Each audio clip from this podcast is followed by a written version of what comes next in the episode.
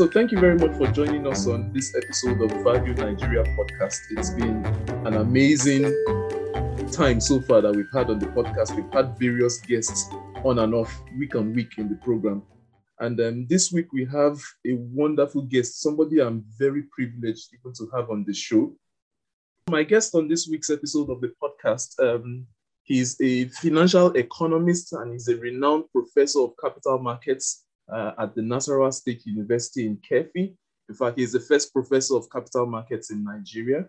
Um, he's at various times served as the head of department in that unit, the head of um, the accounting department, the banking and finance unit, and has served in various roles, um, as, such as the director of quality assurance in the university.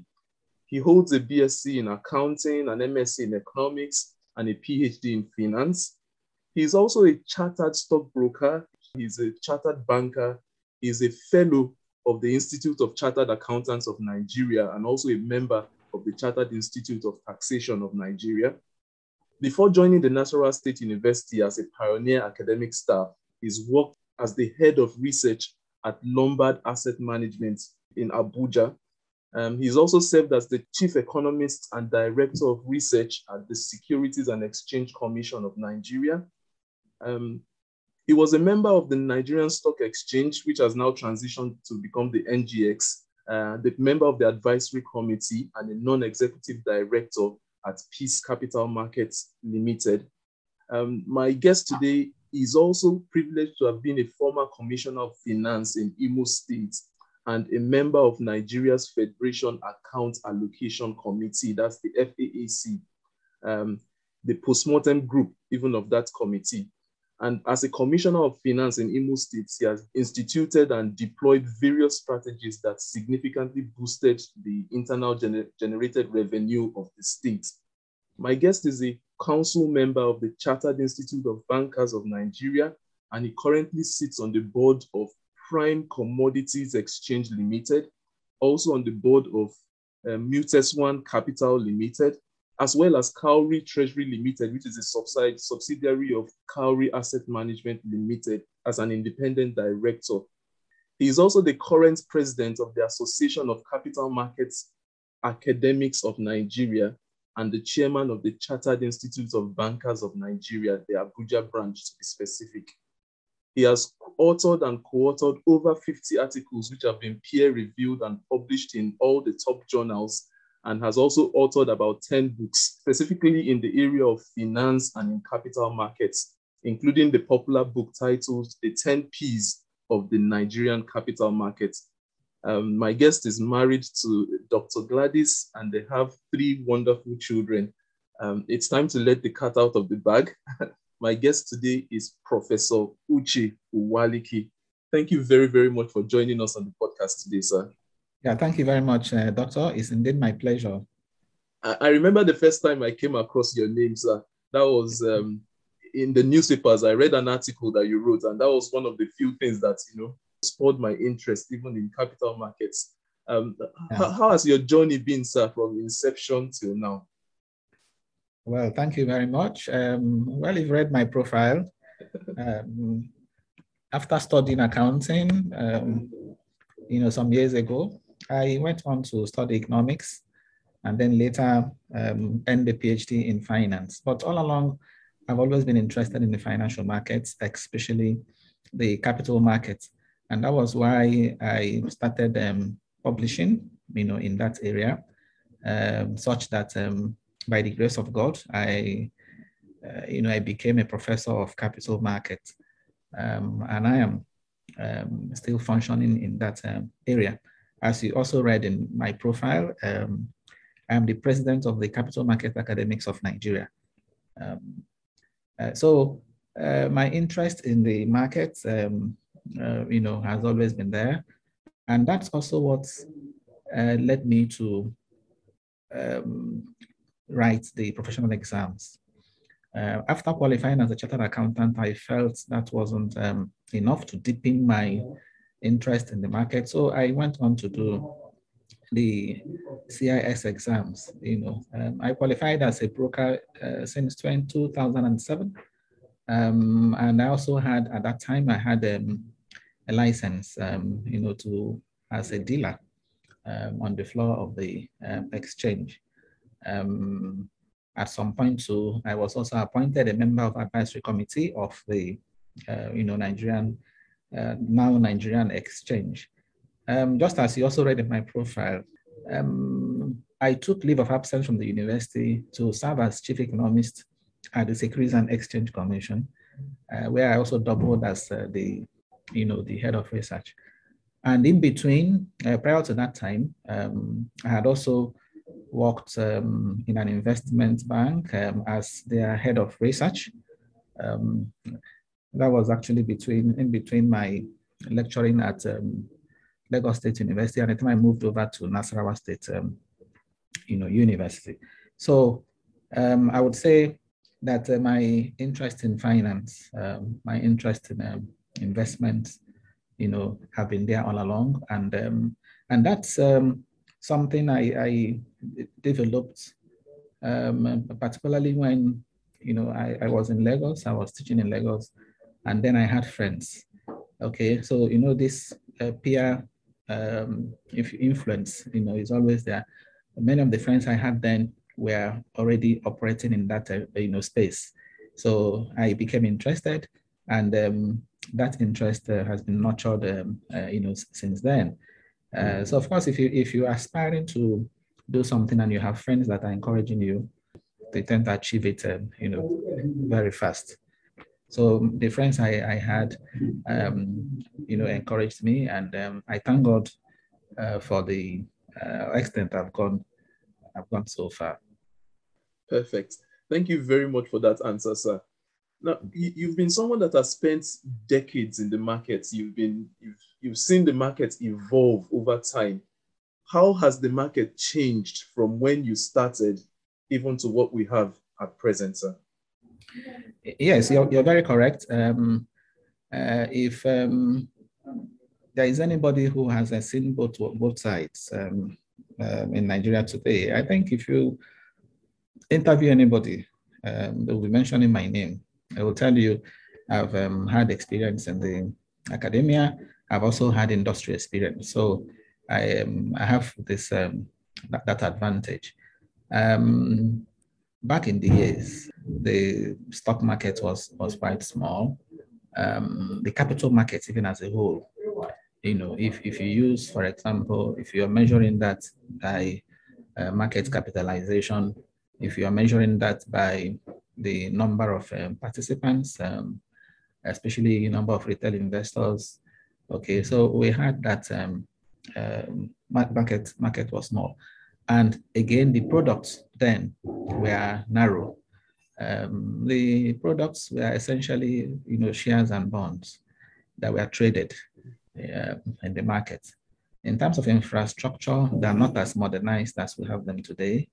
Um, I remember then um, uh, the transaction cycle was as, as long as um, six days. We, uh, we, we called it T plus five days. Five.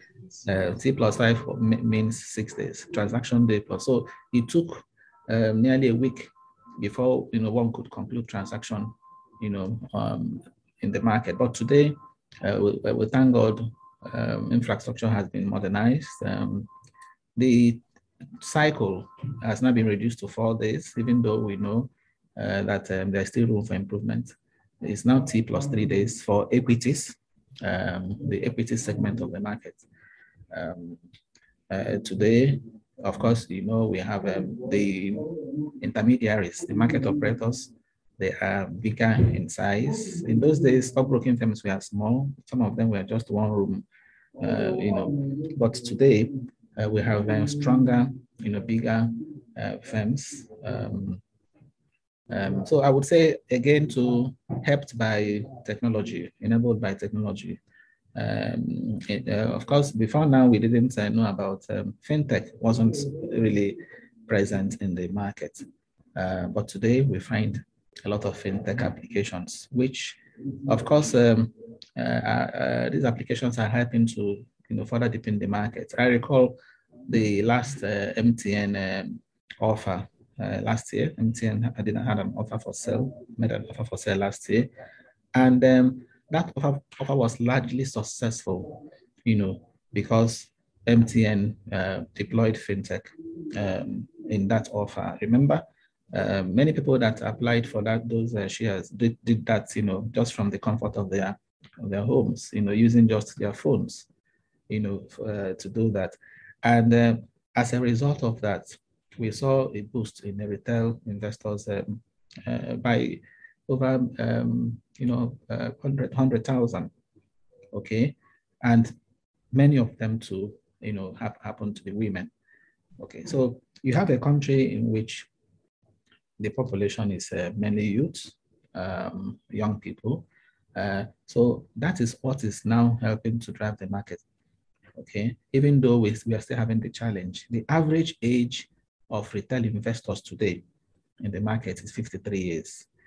Um, according to the CSCS, the Central Securities Clearing System, I think um, uh, their um, MD, who is uh, happens to be my friend, um, uh, Mr. Jalo, uh, was saying the other day uh, at a conference where we met that the average age of investors in the market is 53 years.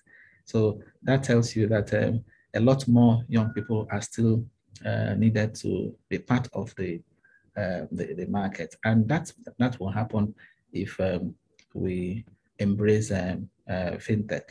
I will also say that um, over time, regulation has uh, greatly improved.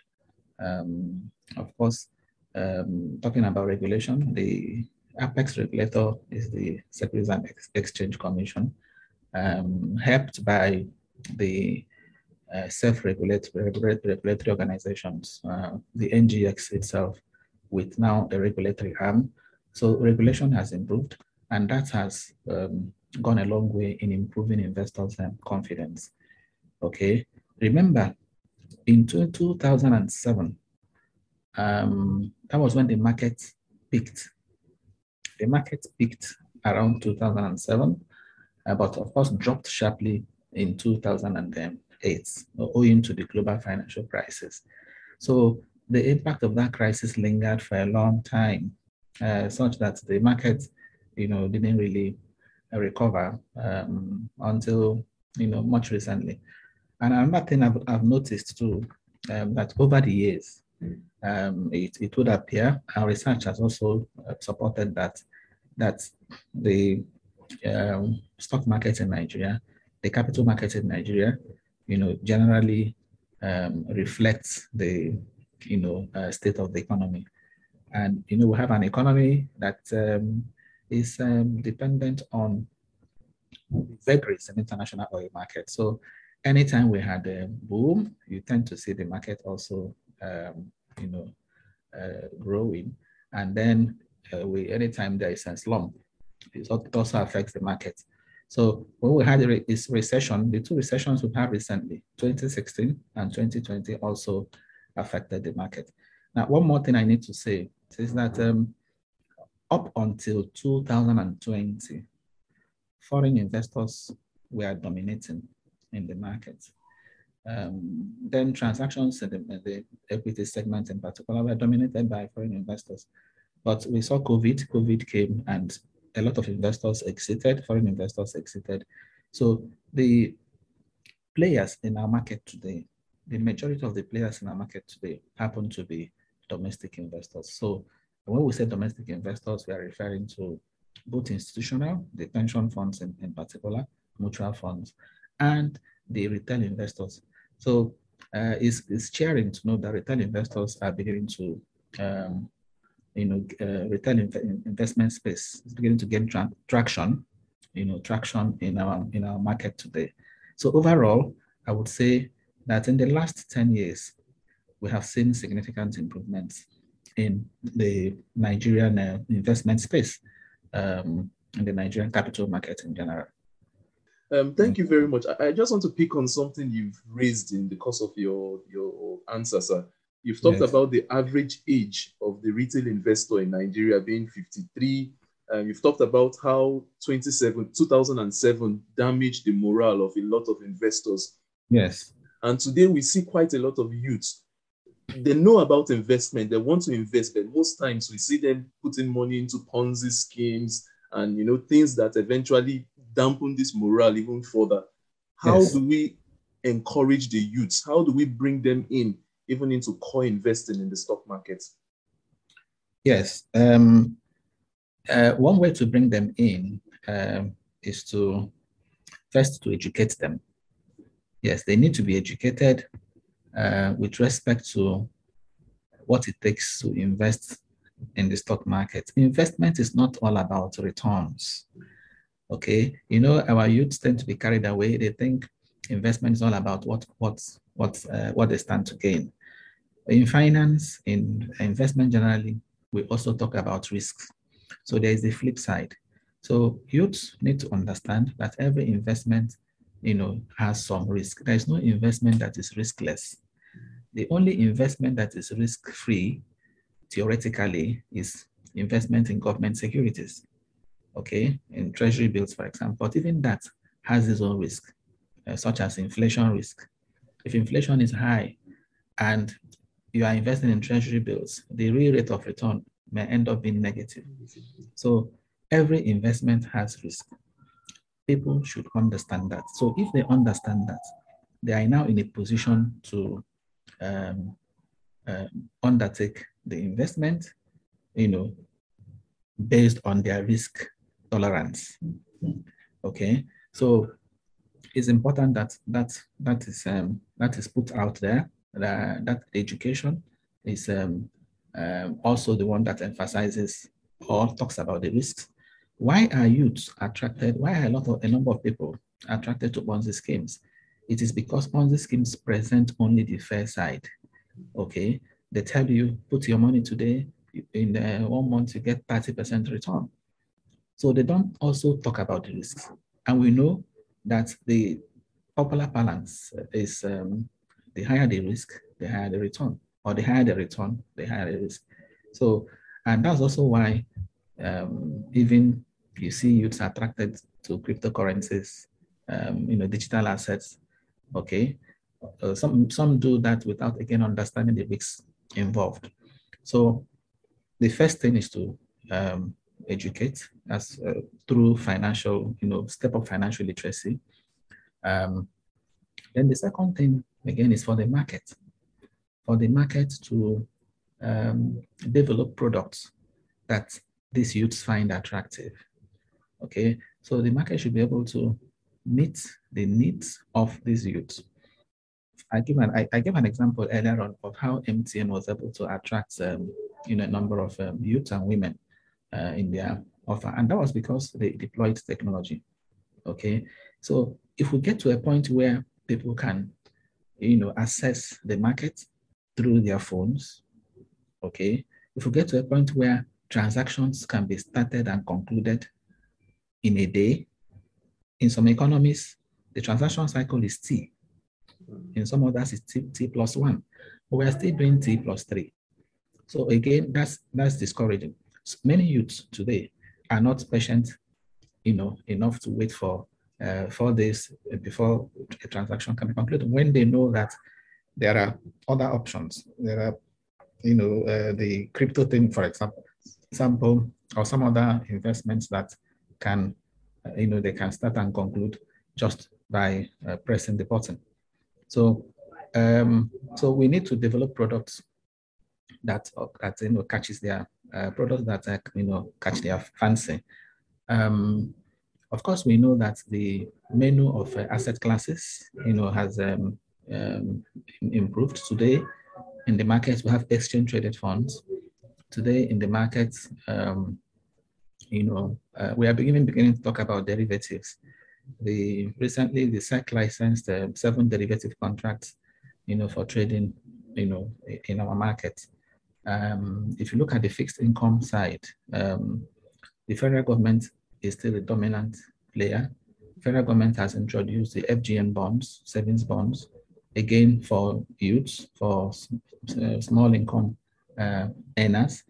Okay, um, so the market, you know, needs to be innovative, creative, uh, try to bring out some of these products that uh, you know the youths and a lot of people that are, you know, financially excluded, you know, can, um, you know, access, can have access. So first is financial literacy. The other one is, um, um, you know, products, more products. Then the other issue too has to do with, um, you know, regulation. Regulation has to be friendly. Regulation has to embrace um, uh, what is current, what is modern. Okay, as I as we talk now, there is no regulation in Nigeria today on crypto assets. Okay, um, the but I'm aware that the Central Bank of Nigeria and the Securities and Exchange Commission are trying to work out, uh, you know, regulations around crypto um, assets. But as we speak, there, there is none, and, and because of that, um, you also aware the central bank stopped uh, banks from, you know, um, having dealings with them, uh, some of these crypto uh, uh platforms. But SEC has been, um, uh, you know, favorably disposed to um, the uh, developments in the crypto um, market and the crypto asset space. Um, so I think that should um, continue. Um, our youth are embracing uh, fintech. So the regulation should embrace fintech and encourage fintech. The market too should um, uh, embrace uh, fintech, develop products that you know have those fintech features uh, that the youths, uh, you know, the Gen Zs and the Gen X, Gen Zs, you know, uh, would ordinarily, you know, embrace. And of course, financial literacy, education is very critical. So they don't, uh, uh, you know, get carried away. They're not misled. Um, they don't burn their fingers and then get discouraged. That reminds me, um, I'll be addressing uh, some student, University of Abuja uh, students. They have a an investment club. You know, on holidays. The, you know, the, the school is not on, but the club is asking me to come and talk to them on investments, just as we're discussing now. Um, you know, that's um, a, a, a, literacy education.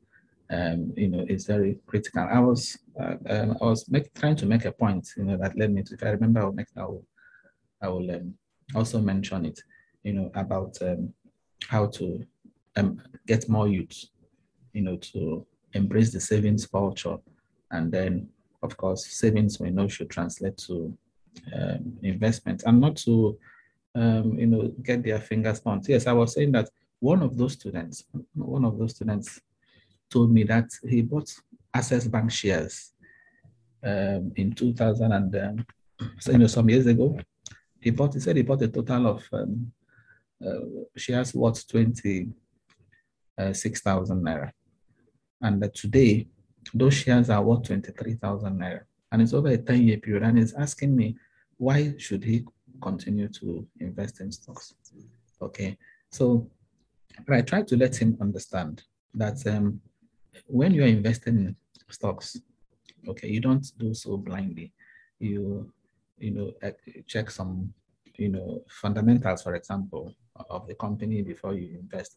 But again, returns from investments is not just the appreciation or depreciation, as the case may be. Returns also come by way of dividends. Okay, so when we talk about return on investments for shares, it is it, it comprises one, share appreciation, two, dividend uh, payment. So I asked him, have you not received, did you not receive dividend over the period? Because I know Access Bank is one bank that has been uh, you know, paying dividends. He said he has been receiving. I said, now add the dividends you got over those years before we can now know whether, you know, you made a, a, loss or profit. All right. So the important thing is identifying companies with such records, such track records, you know, uh, with good fundamentals. They have um, good earnings. They have um, good track dividend payments. Okay. Identify them, invest in them, and um, over a long period of time, you are not going to lose out. Uh, that's that's just it. Thank you very much, sir. Um, you you brought up something in the course of that discussion. That's the cryptocurrencies, but we'll come to that later. Yes. Um, first, you've talked about the risk and the return, um, like um, relationship. Yes. Looking at the Nigerian capital markets, there seemed to be a dislocation over the past decade or decade and a half. Um, the more risk we, we know that the more risky an asset is, the more yes. the returns should be. Yes. Like equities, equities have been deemed to be more risky than government securities like bonds and treasury bills. That's correct. However, over the past decade and a half in the Nigerian space, for investors who have just focused on um, the risk-free assets like T-bills and bonds and all, they seem to have done better than the all-share index of the Nigerian stock market. Do you have any reasons or any thoughts about why this dislocation in the risk-return environment for Nigeria? Okay, well, to begin with, the um, when we say higher the risk, the higher return, uh, of course, that should be under, in economics, we say ceteris paribus. Yes. All of that uh, things remaining the same. Uh, so theoretically, you expect that to happen.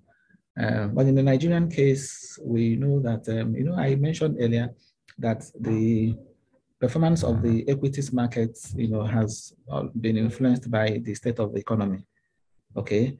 Now, we know investing in equities uh, poses a lot of risks. Um, and um, as such, you should also expect that return should be, you know, higher. But where, where you have a situation in which the economy is tanking, okay, the economy is plummeting, you know, there is recession, for example, you wouldn't expect that those kinds of returns from the um, those companies or from those stocks. Okay, but what has also happened, uh, you rightly mentioned, is that the the bond market, the fixed income market, of course, is um, dominated by the, gov- the government. The government is dom- dominates the bond market in Nigeria. We have seen uh, not much from the corporate, um, um, you know, space. Uh, it's still the government, and uh, government securities are supposed to be risk-free, okay? But because of the fact that the government in Nigeria has been borrowing, you know, borrowing so much, uh, you know, uh, to fund um, uh, budget deficits. So what has happened is that interest rates have been driven up. Okay, so the more the government borrows, the more interest rates uh, go. And if you also notice, the central bank uh, benchmark rate, benchmark interest rate, has not been below 10% for a long time. As we speak, it is 11.5. That's the monetary policy rate. Okay, so when you have a high interest rate environment, for the government to succeed in raising funds, in borrowing, the government needs to raise interest rates. Okay, so and of course, if government is borrowing, investors are taking, are lending money to the government, and then um, you know, getting the returns. That's why uh, over time we have seen, you know, uh, very high in uh, treasury bill rates. Okay, we have seen very high. That's for the money market. We have seen also um, increase in, uh, you know, bonds, um, interest rates on bonds, uh, or bond yields, or, or if you like, low bond prices, because there's an inverse relationship between bond yields and bond um, uh, prices. So over a period of time, yes, the fixed income market uh, have um, interest rates have gone up, and um, investors, a lot of investors, especially the pension funds, you know, pension funds um, are not particularly encouraged to invest in risky securities. So they tend to pack pack their funds in uh, government securities. Okay, okay. So because government securities are, um, are considered uh, risk-free. So one of the reasons why you find that happening is one, the government securities are safe, are safer than equities. Why have they paid that much? Because of high, in, high interest rate environments. Okay, even during periods of recession, the interest rates have been high. Inflation has been high even during periods of recession. And that's why what the economy actually experienced in 2016 and even in 2020 was not just recession, but stagflation, a situation in which inflation rate was rising and but, but growth was um, slowing. Okay, it was, it was even in the negative. So when you have stagflation, inflation is rising, interest rate is also rising. And if interest rate is rising, of course, it fits into the return for the return on uh, um, uh, you know government securities. Okay, so that is what has happened, and then um, you now find that of equities, um, you know, plunging. Now you notice that in 2020, after the economy came out from recession, I'm talking the Nigerian economy now. You know, Nigerian economy exited recession uh, during the last quarter of 2020. Okay, uh, when the economy, um, you know, turned GDP growth turned positive. Okay, now in 2020, surprisingly or against all expectations, the stock market in Nigeria was ranked the best, adjoined best in the world, based on return. The stock market delivered 50.01% in 2020. Why was that so? It was so because the Central Bank of Nigeria, before then, in September of that year, had dropped the monetary policy rate. It was so because interest rates crashed. Returns, interest rates on fixed income crashed. And because of the, the crash, um, in treasury bill rates and um, bond rates, what happened? We saw some migration, you know, a transition from fixed income. Investors began to rebalance their portfolios from fixed income to equities. That was what really pushed the market towards the end of 2020, such that at the end, we now saw um, you know, that kind of a performance. And uh, said I judged the best in the world. And it also played out um, in, 20, in, in 2017. The economy was in recession in 2016. By the time we exited, by 2017, again, interest rates started going down. And what happened? Uh, the market too, uh, I think, um, uh, printed um, about 42%. Um, uh, so in 2017, we were the third best in the world. In 2020, uh, we now became the first. And all of that was because the interest rates and the, in the fixed income dropped.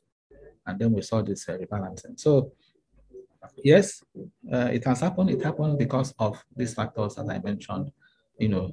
Um, and remember too that um, um, the drop in interest rates in 2020 was because of all the interventions by the central bank you know, um, reducing interest rates because of COVID from when they won the facility central bank gave out. Central bank had to drop rates, you know, to 5%, you know, single digit. So general interest rates went down and then saw investors now shifting to equities. Thank you very much, sir. In, in foreign climes, people with half your credentials, people with half your qualifications end up um, like leaving the academia, setting up private investment funds or hedge funds. Um, is there any reason why you have remained in the academia? Any reason why you are not doing that part of setting up your own fund? well, uh, for me, it's um, like I told you I've I've experienced both worlds. Um, um, even in the academia, um, I am the uh, I am the president of um, Capital Market Academics. Capital Market Academics uh, is an umbrella body of all lecturers in Nigerian universities Nigeria, you know, in Nigerian universities that teach capital markets related courses, that teach investments. So we came together, you know, um, founded the association and the, you know, they met me They are pioneer presidents. It's an association that just came into being uh, two years ago. So for me, it's a passion. I, I love what I'm doing. Opportunity for me to also, you know, uh, bring up the younger ones. Um, uh, and then, of course, we teach these uh, things in school. And remember too, that if we are to um, drive up our retail investor base in this country, we uh, one of the ways by which that can be done is through the education, through you know financial literacy. So I feel is also my own way of contributing to the growth, you know, of um, of the market. Um, as as as an aside, um, I'm also associated with um, you know a number of um, investment firms, a number of um, um, stockbroking firms. Um, uh, from my profile, you saw that I'm on the board of um, on the board of Carry Assets. Yes. I'm on the board of One Capital. okay, as independent director. So I also lend my weights, um, give my contribution, you know, in, in that um, regard. And from time to time too, um, I go about making presentations on, um, um, you know, the capital market on investments. Um, two weeks ago, um, I was in Dubai for, yes, for a presentation to on the capital market and identifying investment opportunities, uh, especially in the market in Nigeria. I was talking to you know some people over there. So um, for me, it's, it's passion is one one thing I, I love doing, um, and everybody, even if I maybe maybe when I retire fully from you know academic, academics, uh, I can afford to set up uh, some. But for now, um, because I'm fully involved in, uh, you know, academics, I'm I am not allowed to, you know, set up something of my own. Um, that would be, um, you know, uh, in breach of um, uh, a, a, my contract of employment. Uh, so I can only do anything uh, by way of um, part time. Um, but fully, I am uh, involved in the in teaching. I'm involved in research uh, in the university. That's what I do. Okay, thank you very much, sir. Um, now, talking about research, there's this ongoing um, debate about what the best approach will be for retail investors. Some school of thought believe that trading, that's buying and selling, buying and selling short term, being focused on the short term, delivers better returns than long term investing, buy and hold for a long period of time in foreign climes, we've seen research being done that has shown that long-term investment in that climb does much better than trading, than short-term investing. Are you aware of any research in the Nigerian space that compares trading to long-term investing, or what are your thoughts on that, sir? Uh, okay, um, my my PhD thesis was on um, uh, market anomalies, was on um, um, you know, calendar effects on the Nigerian uh, stock market. That was the PhD thesis that I did. And um, that's um, a study that is in the realm, if you like, of um, the, or rather the, the theory around that study is the efficient market, you know, hypothesis. You know, the semi-strong form of the efficient market hypothesis says that um, technical anal analysis is is useless. That um, investors cannot, on the basis of um, the trend and the price of a stock, predict what the price would be. So uh, once the market is semi-strong, uh, is um, once a market is um, not efficient in the weak form, is weak form efficient, then it is um, fruit is fruitless. You know, try to use technical analysis to to outperform the market. Okay. So what that means is that buying and selling or speculation, speculation that tends to leverage technical analysis in order to beat the market. Okay, is is um, is not what what the trouble. So that's what it means.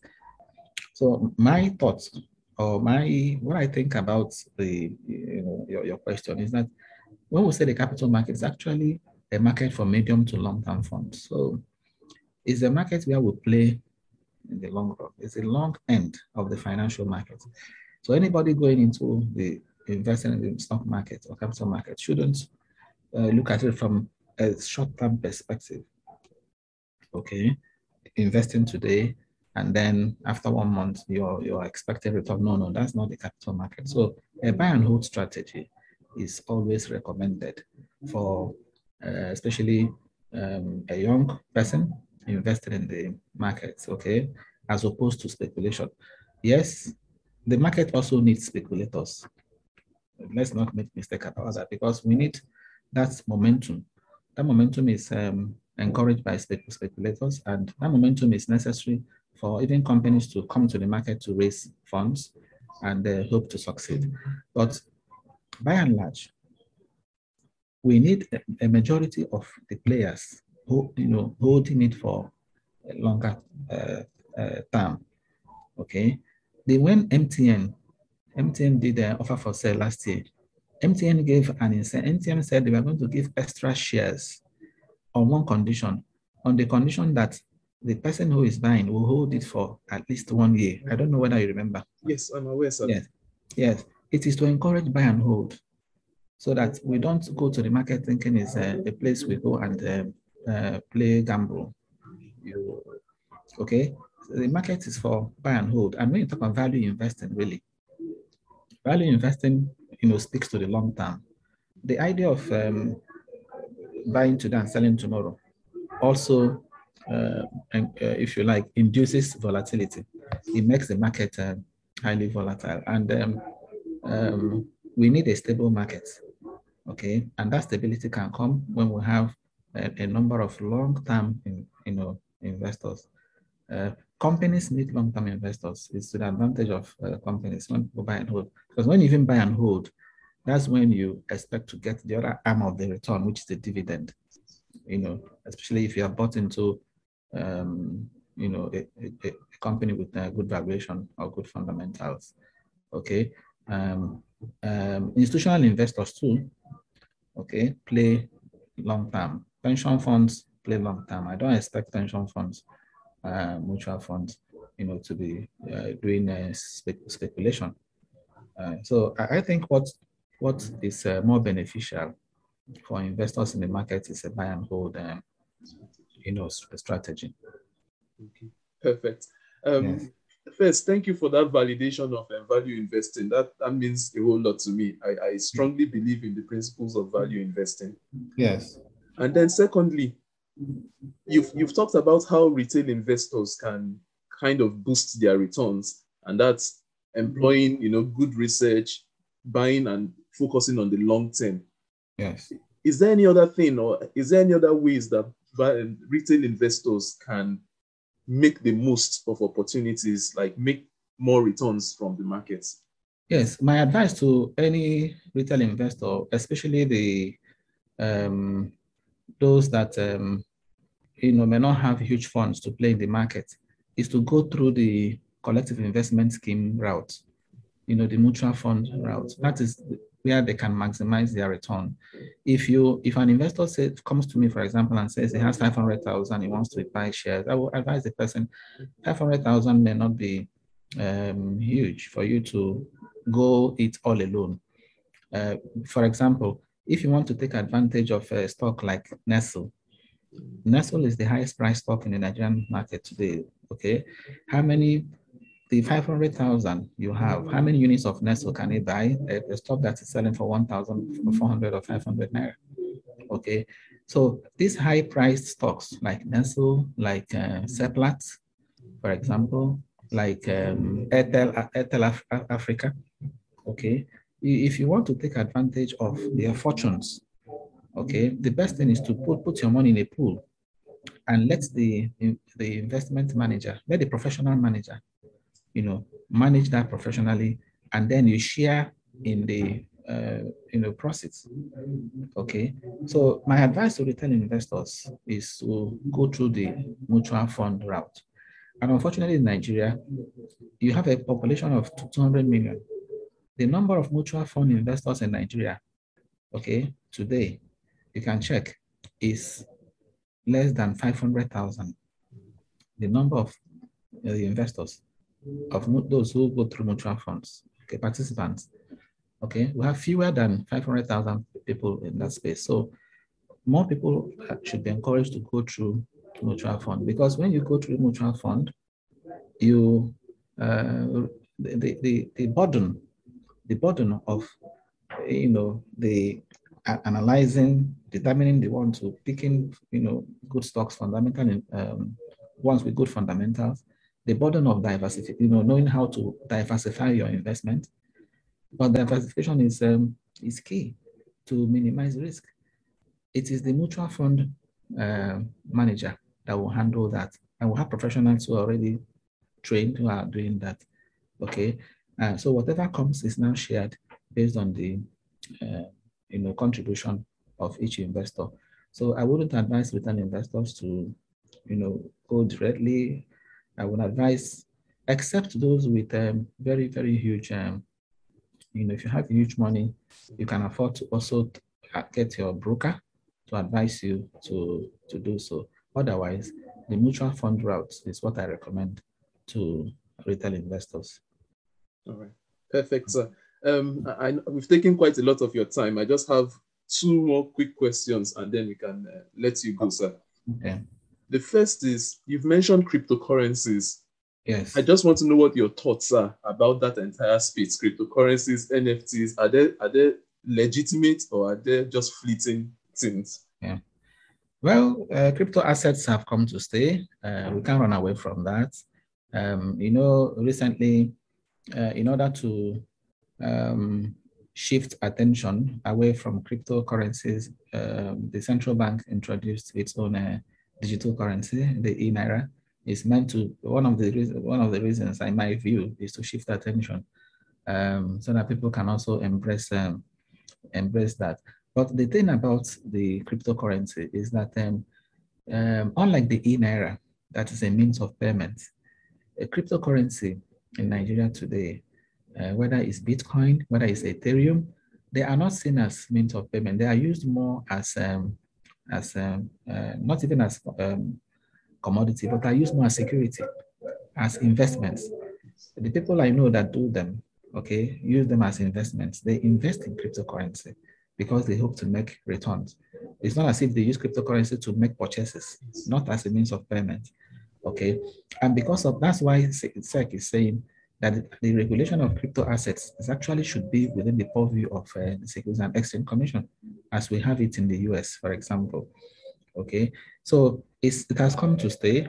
It's something I will also want the authorities to to um, embrace, and part of what they should do is to quickly come up with a, a framework for regulating, you know, crypto uh, assets. Uh, given the fact that a number of our youths are already um, you know, involved in it. Uh, at some point, I think uh, the last time I checked, they said Nigeria was the second or third highest, um, um, you know, um, player, you know, in cryptocurrencies. So that tells you that a number of people are already in that uh, space.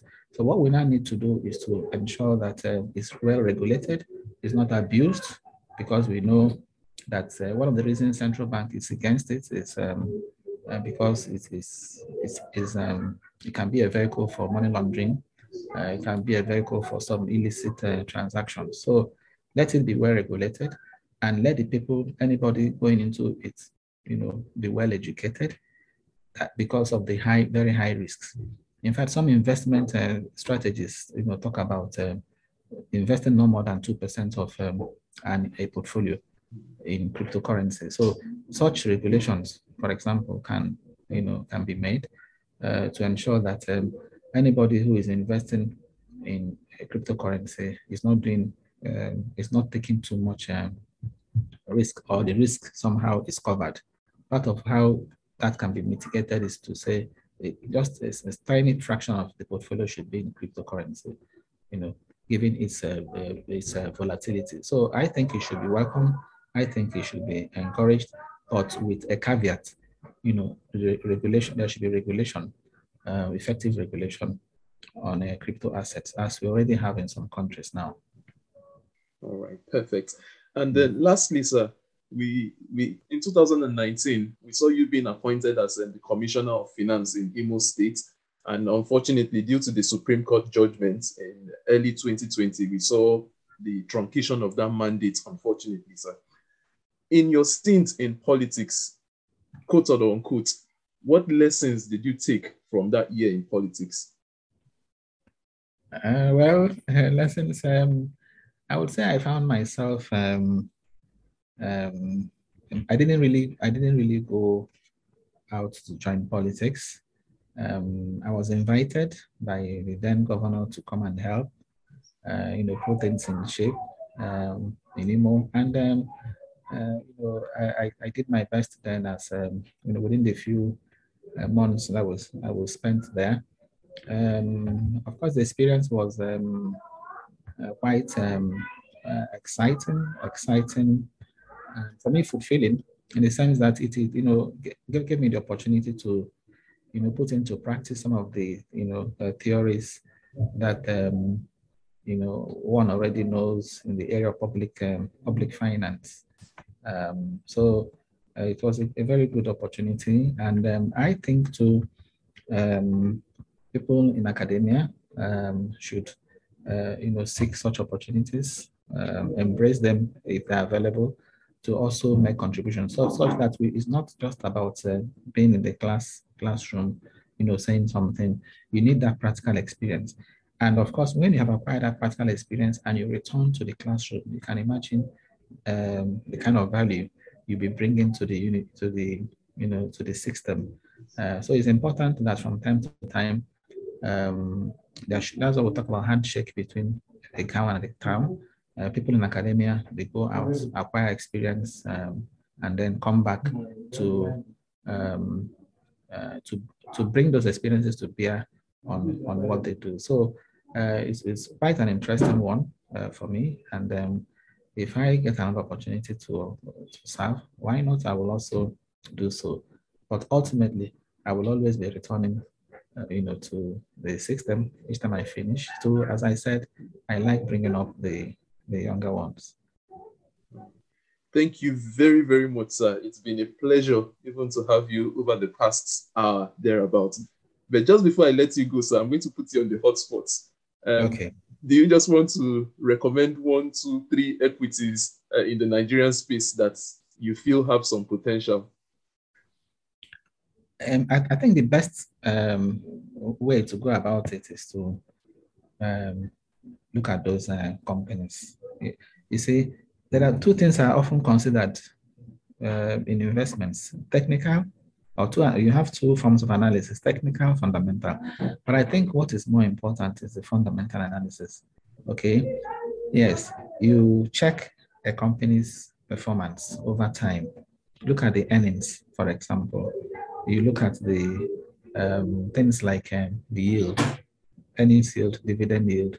So by the time you check those over time, you now decide whether those things have been on the rise or declining. Okay, so if you have, if you have cons- consistent increases in those things, so no matter what is happening now, even if the share price of the company is low, okay, that even tells you that the company is um, um, undervalued, and it is undervalued stocks, you know, that you go for.